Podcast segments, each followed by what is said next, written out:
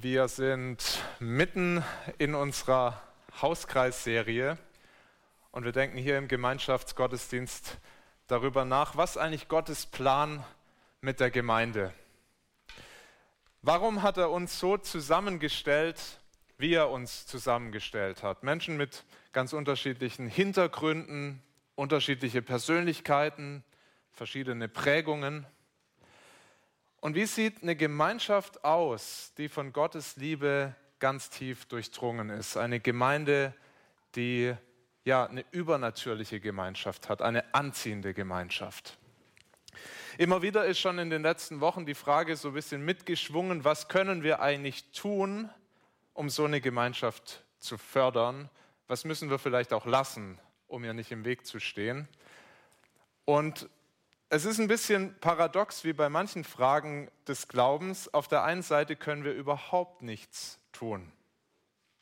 Das hat uns Matthias letzte Woche gepredigt und er hat es anhand von Epheser 2 bis dann Kapitel 3, Vers 10 so deutlich gemacht. Wir haben gesehen, die übernatürliche Gemeinschaft in der Gemeinde ist nichts, was wir machen können. Gott macht das. Wir waren mal aus Gottes Familie ausgeschlossen wir waren seine Feinde, wir waren sogar tot in unseren Sünden, in unseren Übertretungen, sagt uns der Epheserbrief. Wir konnten nichts tun. Was kann ein Toter tun? Und dann haben wir dieses Evangelium, die gute Botschaft, die gute Nachricht gehört, dass Jesus das getan hat, was wir nicht tun konnten. Er ist gestorben am Kreuz von Golgatha und hat sein Leben gegeben, um uns das Leben zu schenken, um uns in Gottes Familie hinein zu lieben. Ist nichts, was wir getan haben. Er hat Frieden gemacht zwischen uns und Gott. Und dann sehen wir im Epheserbrief auch, er hat auch Frieden gemacht zwischen uns und anderen Menschen. Auch das ist nicht, was wir gemacht haben, sondern was Gott selber macht. Das heißt dann in Epheser 2, dass Jesus den Zaun äh, abgebrochen hat zwischen den Juden und den Heiden und sie zusammengebracht hat und Frieden gemacht hat unter zwei Menschengruppen, die einmal verfeindet waren miteinander. Und er hat auch Frieden gemacht hier in der FEG München Mitte zwischen Menschen, die sonst vielleicht verfeindet wären miteinander, aber auf jeden Fall nichts miteinander zu tun hätten. Fügt uns zusammen. Auch das hat Gott gemacht. Es ist also ganz Gottes Werk und doch sind wir überhaupt nicht unbeteiligt. Wir können etwas tun. Denn Gott baut seine Gemeinde eben nicht an uns Menschen vorbei, sondern er baut sie mit uns und durch uns. Wir haben schon heute Morgen und heute Mittag darüber nachgedacht, wie Gott das macht. Er gebraucht Menschen. Wir haben gehört, in Korinth hat den Paulus gebraucht, hat den Apollos gebraucht und noch andere, um diese Gemeinde zu lehren. Und so gebraucht Gott immer wieder Menschen und er will jeden einzelnen von uns gebrauchen, um seine Gemeinde zu bauen. Er macht das durch uns, durch seinen Geist in uns. Das sagt uns die Bibel auch, damit wir das tun können, gibt Gott uns alles, was wir brauchen. Und in den nächsten Wochen wollen wir uns ein paar Dinge anschauen. Wie macht Gott das eigentlich? Und lasst uns heute über was ganz Wesentliches nachdenken, was Gott uns gibt, um mit uns und durch uns anziehende Gemeinde zu bauen. Das Erste, worüber wir heute nachdenken, er gibt uns gesunde Lehre. Er gibt uns sein Wort. Bevor ich uns den kurzen Abschnitt lese, auch aus dem Epheserbrief, äh, möchte ich noch zwei, drei Sätze zum Kontext sagen. Also wir bleiben im Epheserbrief, nachdem Paulus dort den Christen in den ersten drei Kapiteln gesagt hat, was Gott für sie getan hat, ähm, ermahnt und ermutigt er sie jetzt ab Kapitel 4, ihrer Berufung würdig zu leben. Sie sollen diese Einheit, die Gott ihnen geschenkt hat, sie sollen sie bewahren und durch ein liebevolles Miteinander sichtbar machen und ausleben. Und damit das geschehen kann, sagt Paulus, hat Gott ihnen Gaben geschenkt, also das, was es für die Umsetzung braucht. Und es sind nur drei Verse, die wir heute äh, bedenken wollen. Das ist in Epheser 4, die Verse 11 bis 13. Epheser 4, die Verse 11 bis 13. Da heißt es, Und er, also Gott, hat einige als Apostel eingesetzt, kann auch sagen gegeben. Es, ist, es sind seine Gabe. Er hat einige als Apostel gegeben, einige als Propheten, einige als Evangelisten, einige als Hirten und Lehrer. Warum? Vers 12, damit die Heiligen zugerüstet werden zum Werk des Dienstes. Dadurch soll der Leib Christi erbaut werden, bis wir alle hingelangen zur Einheit des Glaubens und der Erkenntnis des Sohnes Gottes, zum vollendeten Mann, zum vollen Maß der Fülle Christi. Und Vater, wir wollen beten, dass du uns dieses Wort aufschließt. Du kannst es tun durch deinen Geist. Und du musst es auch tun. Das kann man nicht mit Menschenweisheit verstehen. Wir brauchen deine Weisheit und wir bitten darum, dass du an unseren Herzen wirkst und diese Botschaft in unser Leben sprichst. Amen. Wir sehen hier, Gemeindebau ist Gottes Werk, aber wir sind alles andere als passiv. Lasst uns das in zwei Punkten bedenken. Erstens kurz über die Aufgabe der Verkündiger nachdenken und dann zweitens über die Aufgabe aller Gemeindemitglieder. Was ergibt sich aus diesem Abschnitt für unseren Dienst aneinander? Das erste, Gottes Gabe an die Gemeinde sind Verkündiger. Genau darum geht es bei allen diesen Ämtern, die hier in Vers 11 beschrieben sind. Sie alle verbindet eine große Aufgabe. Das sind Männer, die dieses Amt innehaben, die verkündigen Gottes Wort. Die Apostel verkündigten die Lehre, die sie direkt von Jesus empfangen haben. Die Propheten haben Botschaften weitergesagt, die Gott ihnen offenbart hat. Die Evangelisten haben die Kernbotschaft weitergegeben, das, was wirklich die allerwichtigste Nachricht ist, die wir brauchen, das Evangelium. Und die Hirten und Lehrer haben hoffentlich, wenn sie ihren Dienst gut getan haben, den ganzen Ratschluss Gottes, wie er uns in der Bibel gegeben ist, gelehrt, verkündigt. Mal im Rahmen einer Predigt, mal im kleineren Rahmen, vielleicht sogar eins zu eins, in der Jüngerschaft, in der Seelsorge, aber den ganzen Ratschluss Gottes weitergegeben. Die Theologen streiten sich darum, ob es diese Ämter alle heute noch gibt. Ich möchte da gar nicht im Detail drauf eingehen. Zum einen, weil wir wenig Zeit haben, zum anderen, weil wir erst vor gar nicht so langer Zeit eine Serie hatten durch den Epheserbrief. Und wenn ihr mögt, könnt ihr nochmal die Predigt nachhören. Matthias hat die gehalten damals und ist ein bisschen drauf eingegangen auf diese Ämter. Warum gibt es sie noch oder auch nicht? Und an dieser Stelle nur ganz kurz. Ich denke, es gibt gute Gründe dafür anzunehmen, dass es die Apostel und auch die Propheten heute nicht mehr als Ämter gibt, sondern dass uns das überliefert ist in der Bibel, was die Propheten erkannt haben von Gott, was die Apostel erkennen durften. Es ist hier niedergeschrieben und damit auch abgeschlossen. Bei den Evangelisten kann man sicher noch mal diskutieren. Was ganz klar ist, dass es auch heute noch Hirten und Lehrer gibt, sehen wir an anderen Stellen, dass das das Amt bezeichnet, was die ähm, Ältesten dann in der Gemeinde innehaben, das Hirtenamt und das Lehramt, das gibt es definitiv noch in der Gemeinde Gottes bis heute. Und wozu gibt Gott nun diese Verkündiger, von denen hier in Vers 11 die Rede ist? In Vers 12 sagt uns Paulus hier durch den Heiligen Geist getrieben das, nämlich damit die Heiligen zugerüstet werden. Das ist das Ziel. Die Heiligen sollen zugerüstet werden. Die Heiligen, das sind nicht ein paar super fromme Christen, sondern das sind wir alle, wenn wir Jesus Christus nachfolgen. Du bist dann ein Heiliger und du bist hier angesprochen. Paulus macht hier deutlich, jeder Heilige und jeder Christ braucht Zurüstung mit gesunder Lehre. Durch die Verkündigung von Gottes Wort lernen wir Gott besser kennen. Wir verstehen, wer er ist, wir verstehen, wie er ist, wir verstehen seine Ansprüche. Wir lernen auch uns selber besser kennen. Wir begreifen, wie Gott uns gemacht hat, wie er sich unser Leben vorgestellt hat. Wir verstehen auch, dass wir Sünder sind, dass wir vor Gott schuldig sind. Und wir erkennen, was es heißt, als ein Christ zu leben, was wir tun sollen, was wir lassen sollen. Das könnten wir alles nicht wissen, wenn wir einfach in die Natur gehen und uns da das alles anschauen. auch der Blick an den Sternenhimmel wird uns das nicht offenbaren. Auch wenn du dich zurückziehst in die Wüste oder auf eine schöne Hütte, in die Stille gehst und einfach mal in die Stille hineinhorchst, wirst du nicht wissen, was, wer ist Gott? Was soll ich tun? Selbst Gemeinschaft, die wir so hochhalten und betonen, Gemeinschaft kann uns das auch nicht geben. Wir brauchen eine verlässliche Quelle und das ist Gottes Wort. Da finden wir die Antworten.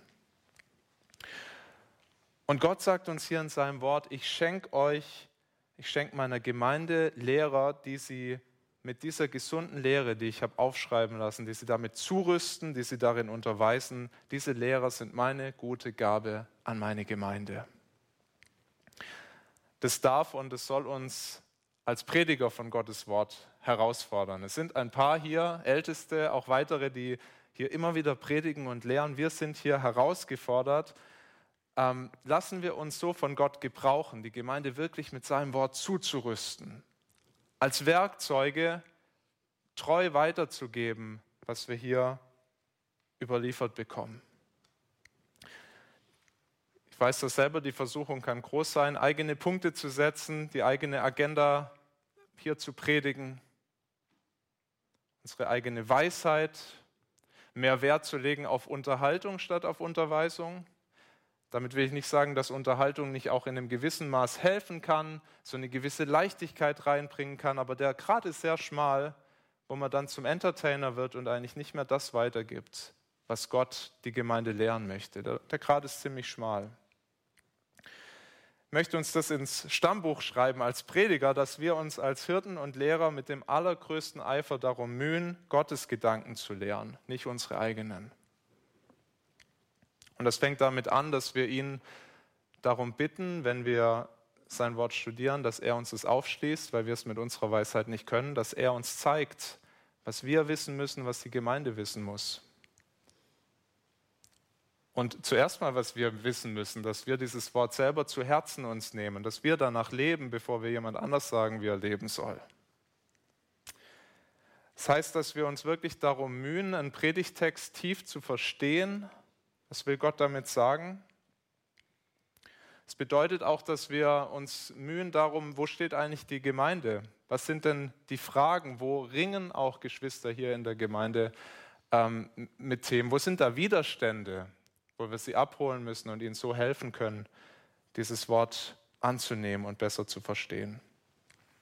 Wir sind berufen, wir sind, so sehen wir das hier, eine Gabe Gottes an die Gemeinde. Wir sind berufen, geduldig und treu und liebevoll Gottes Wort zu lehren, damit die Heiligen, damit diese Gemeinde bestmöglich zugerüstet wird.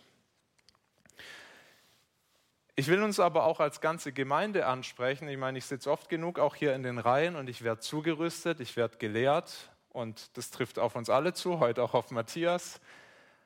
Wie hören wir eigentlich auf dieses Wort? Wie hören wir diese Unterweisung? Und kannst du das wirklich als eine gute Gabe Gottes sehen? Du bist da überhaupt nicht passiv. Du hast da auch einen Auftrag. Wir können wieder mit dem Gebet starten. Du kannst beten schon unter der Woche für die Verkündiger, die hier Gottes Wort lehren, dass sie das auf eine gute Weise tun, dass, ihr, dass Gott auch unsere Herzen bewahrt. Da könnt ihr euch hinter uns stellen. Und mich ermutigt es so, ich höre das immer wieder, dass Geschwister hier sagen, du, ich bete für dich schon unter der Woche, dass du den Text besser verstehst, dass du auch äh, auf dem schmalen Weg bleibst, Jesus hinterher sind auch nur Menschen, wir sind angefochten, wir sind in Versuchung und es ist so hilfreich, wenn ihr euch da dahinter stellt und auch um Bewahrung bittet und um Erkenntnis. Stellt sich auch die Frage, wenn die Verkündiger eine Gabe Gottes an die Gemeinde sind, ähm, mit welcher Einstellung höre ich den Hirten und Lehrern eigentlich zu, wenn sie mir Gottes Wort bringen? In der Predigt oder auch in der Seelsorge oder wo auch immer. Lass ich mich mal herausfordern bin ich bereit für Korrektur, weil ich erkennen kann, sie predigen nicht ihre eigene Weisheit, sondern sie sagen mir Gottes Wort. Natürlich dürft und sollt ihr als Gemeinde immer prüfen, ist es denn wirklich das, was Gott sagt? Aber sei nicht zu schnell, eine Lehre als einfach Meinung des Pastors äh, irgendwie abzukanzeln und zu sagen, na der sieht das so, aber ich sehe, also ich meine das ganz anders zu sehen Es kann sein, dass Gott dir gerade da, wo es dich herausfordert, was Wichtiges sagen will. Deshalb prüf's wirklich an der Schrift, ob nicht doch was dran ist. Ob Gott nicht gerade dich wirklich korrigieren möchte. Sei bereit für Veränderung. Und mach dir bewusst, jeder von uns braucht Zurüstung. Es gibt keinen von uns, der das nicht, nicht mehr bräuchte. Wir sind alle nicht fertig. Wir brauchen diese Zurüstung. Und Gottes Weg, sie uns zu geben, ist neben der Bibel, die wir für uns selber lesen und studieren können, ein ganz wichtiger Weg, diese Zurüstung durch die Hirten und Lehrer der Gemeinde.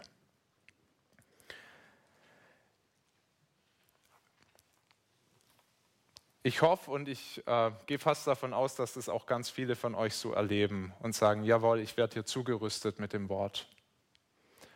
Ich möchte aber noch ein Wort an die richten, die vielleicht gerade sagen, ich erlebe das nicht in der Gemeinde.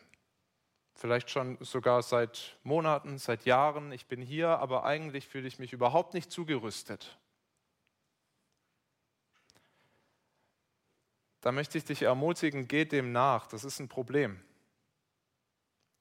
kannst ins Gespräch kommen mit mir, auch mit Matthias, mit irgendeinem anderen, der hier verkündigt und, und wir sprechen drüber. Das kann ganz viele Gründe geben dafür, warum du dich nicht zugerüstet fühlst. Aber es ist wichtig, dass du dem nachgehst, weil auf Dauer ist es ein ganz, ganz schlechter Zustand, wenn du irgendwo stehen bleibst und, und sagst, ich werde nicht mehr zugerüstet, ähm, ich wachse nicht mehr weiter. Das ist ein schlechter Zustand und du solltest dich dem stellen. Und wir wollen dir gerne helfen, so gut wir das können. Das bringt uns zum zweiten Punkt, der ist ein bisschen kürzer. Wozu soll uns Gottes Wort eigentlich zurüsten? Paulus sagt hier, schaut nochmal in den Vers 12, damit die Heiligen zugerüstet werden zum Werk des Dienstes. Also die Verkündigung, die soll dazu führen, dass die Gemeindemitglieder, dass wir alle darin wachsen, einander zu dienen. Das ist die Aufgabe an die Gemeinde, der zweite Punkt. Wir sollen dienen und die Zurüstung soll uns dabei helfen, das besser zu tun. Wenn wir Aufnahmegespräche hier führen, dann fragen wir immer ab, in welchem Bereich der Gemeinde kannst du dir vorstellen, dich einzubringen mit deinen Gaben, zum Beispiel in der Medientechnik, im Begrüßungsdienst, im Hausmeisterteam, in der Bewirtung, alle möglichen Dienste, die wir hier haben. Und die sind alle wichtig und wertvoll. Die prägen diese Gemeinde mit. Es ist gut, dass es die gibt. Wenn wir merken, ein Dienst macht eigentlich keinen Sinn mehr, früher oder später sagt man dann auch, dann streichen wir den. Das macht keinen Sinn. Also wir brauchen diese Dienste, die wir haben. Aber wir sehen hier doch, dass Dienst so viel mehr ist, als einmal in der Woche eine Aufgabe in der Gemeinde zu übernehmen. Was Paulus hier anspricht, ist viel mehr als ein einzelner Dienst in einem bestimmten Gemeindebereich. Es geht ihm hier um eine Kultur, die tief davon geprägt ist, dass wir einander dienen. Das wird so deutlich, wenn wir nochmal auf das größere Ziel schauen, was er dann im Anschluss deutlich macht. Er sagt, wozu soll eigentlich der Dienst führen? Damit die Heiligen zugerüstet werden zum Werk des Dienstes, Dadurch soll der Leib Christi erbaut werden, bis wir alle hingelangen zur Einheit des Glaubens und der Erkenntnis des Sohnes Gottes, zum vollendeten Mann, zum vollen Maß der Fülle Christi. Ich glaube, wir merken sofort, dass hier viel mehr gemeint ist, als einmal in der Woche Begrüßungsdienst zu machen oder die Bibelstunde oder im Hausmeisterteam arbeiten und, und, und. Das Werk des Dienstes, das Paulus hier beschreibt, ist tatsächlich die Umsetzung von Gottes Wort in allen Lebensbereichen. Ich sage es nochmal, dass wir in allen Lebensbereichen Gottes Wort umsetzen, ausleben in der Gemeinde. Nicht in so einem abgesicherten Modus, ich habe hier meinen Dienst und dann bin ich auf der sicheren Seite, sondern in allen Bereichen. Es gibt so viele Dienste in der Gemeinde, die kannst du nicht in einem Organigramm abbilden, die können wir auch nicht bei Elvanto verteilen. Und die sind wichtig für die Gemeinde und die sind vielleicht sogar noch wichtiger als vieles, was wir auf diese Weise verteilen. Es gibt Geschwister unter uns, die treffen sich regelmäßig mit anderen eins zu eins. Sie lesen zusammen in der Bibel und sie beten miteinander und sie machen Jüngerschaft ja, jemand, der schon ein bisschen weiter ist, gibt was weiter, gibt Gottes Weisheit weiter an jemand, einen Babychristen oder jemand, der eben noch nicht ganz so weit ist. Das haben wir nicht in der Levante und das wollen wir da auch gar nicht drin haben. Das ist ein, aber so ein wichtiger Dienst. Es gibt andere, die fragen immer wieder nach bei Geschwistern in der Gemeinde, wie kann ich für dich beten? Und die machen das dann auch. Die fragen nicht nur, die beten dann auch wirklich. Das ist ein wertvoller Dienst. Andere gehen auf neue Besucher hier in der Gemeinde zu und nehmen sie mit rein, laden sie gleich am ersten Sonntag mal zu sich zum Essen ein oder gehen mit ihnen los. Ein wichtiger Dienst. Ich hoffe, der Punkt ist klar. Solche Dienste, die sind mindestens genauso wichtig wie die offiziellen Ämter und Dienste, die wir hier haben können. Und oft eben sogar noch wichtiger. Und Paulus macht hier deutlich, wir sind alle gefordert, Gottes Wort praktisch werden zu lassen. Die Zurüstung, die geschieht durch die Verkündiger, aber die Umsetzung geschieht durch uns alle. Ich möchte dich ermutigen, sieh deinen Dienst in der Gemeinde größer als deine offiziellen Aufgaben. Es gibt so viel mehr, was du tun kannst. Nicht jeder muss die gleichen Dinge tun. Und je nach den Gaben, die Gott dir gegeben hat, wirst du vielleicht auch manche Dinge ein bisschen anders tun, vielleicht sogar die gleichen Dinge anders tun als jemand anders, weil du deine Gaben da anders einbringst aber wir können alle darin wachsen, einander zu dienen. Nur noch ein paar Beispiele und es gibt ganz viele. Im Grunde ist die Ermutigung hier von Epheser 4, jeden Sonntag zuzuhören, wie kann mich das zurüsten, im Werk des Dienstes zu wachsen. Aber nur noch ein paar Beispiele zum Schluss. Kannst zum Beispiel jemand anders mit Gottes Wort ermutigen, dem es gerade echt nicht gut geht, der krank ist, der einsam ist, musste an Psalm 34 denken, da heißt es, der Herr ist nahe denen, die zerbrochenen Herzens sind und er hilft denen, die ein zerschlagenes Gemüt haben. Wenn du das jemand zusprichst, der gerade echt durch eine dunkle Zeit geht und wenn du ihm das nicht einfach so als einen billigen Trost sagst, sondern wirklich der merkt, der nimmt Anteil an meiner Situation, ist es so eine Ermutigung. Wir haben manchmal Angst, dass wir sowas nicht sagen können, dass das vielleicht als billiger Trost rüberkommen könnte. Aber wir haben so einen mächtigen Trost in Gottes Wort. Ich will uns ermutigen, dass wir uns das zusprechen. Und manchmal musst du gar nicht wissen, wie es jemand geht. Vielleicht weißt du nichts von ihm, aber du sagst, hey, ich musste an dich denken. Ich habe hier einen Vers zur Ermutigung für dich. Und du wirst es oft erleben, dass jemand sagt, es hat gerade genau in meine Situation gesprochen. Es hat mir so gut getan, hat mir so geholfen, mich auf den Herrn auszurichten. Wir können einander auch dienen, indem wir nicht selbstgerecht über unsere Sünde hinweggehen.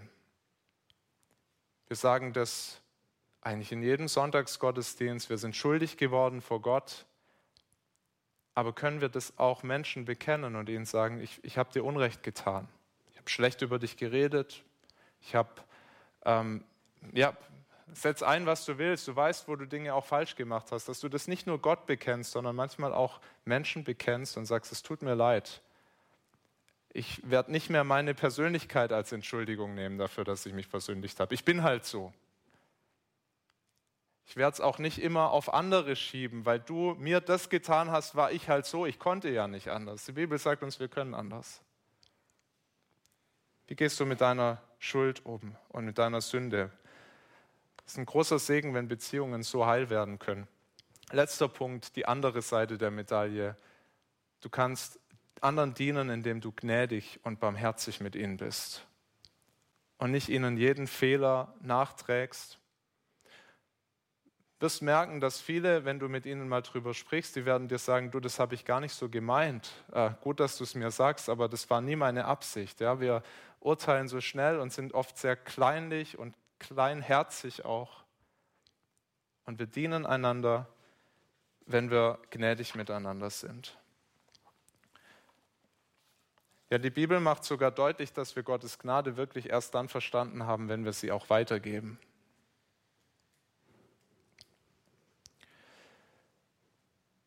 Es ist wahr, wir haben schon alles, was wir brauchen. Lasst uns das mehr und mehr entdecken indem wir uns zurüsten lassen in Predigten, in Einzelgesprächen durch Gottes Wort. auch indem wir selber lesen und danach leben. So wird der Leib Christi, die Gemeinde, erbaut und so wird unsere Gemeinschaft tiefer und anziehender. Und dafür möchte ich beten. Und Vater im Himmel, wir danken dir so sehr, dass du uns diesen kostbaren Schatz, dein Wort, anvertraut hast. Und dass wir dich darin besser kennenlernen dürfen. Und dass wir begreifen dürfen, wenn wir die Bibel lesen, wie gut du bist, wie voller Liebe, wie barmherzig, wie heilig und gerecht. Aber du gehst nicht mit uns um, wie wir es verdient hätten, sondern du schenkst uns das, was wir nicht verdient haben, das Leben, deine Liebe. Wir dürfen zu deiner Familie gehören. So wollen wir beten, Herr, dass das unser Miteinander auch prägt, deine Liebe, deine Barmherzigkeit, dass du uns hilfst, einander zu dienen, dass du jeden von uns zeigst, was ganz konkrete Schritte sein können. Wir sind dir dankbar, dass du uns nicht überforderst, dass du gut mit unserer Schwachheit auch umgehen kannst, mit unseren Begrenzungen. Ja, du hast sie uns ja gegeben sogar. Und doch wollen wir darum beten, dass wir dienstbereiter werden, weil wir sehen, es gibt da noch viel zu lernen und viel zu tun, auch in der Gemeinde. Gleichzeitig danken wir dir für ganz, ganz viel gute Frucht, die wir schon sehen dürfen, für ganz viel Segen, der fließt in der Jüngerschaft, ähm, in, ja, auch durch gute Predigten, durch die Gemeinschaft, die wir erleben. Herr, du, du beschenkst uns reich und wir loben und preisen dich dafür. Wir beten dich an und wollen dir sagen, dass wir dich sehr lieb haben. Amen.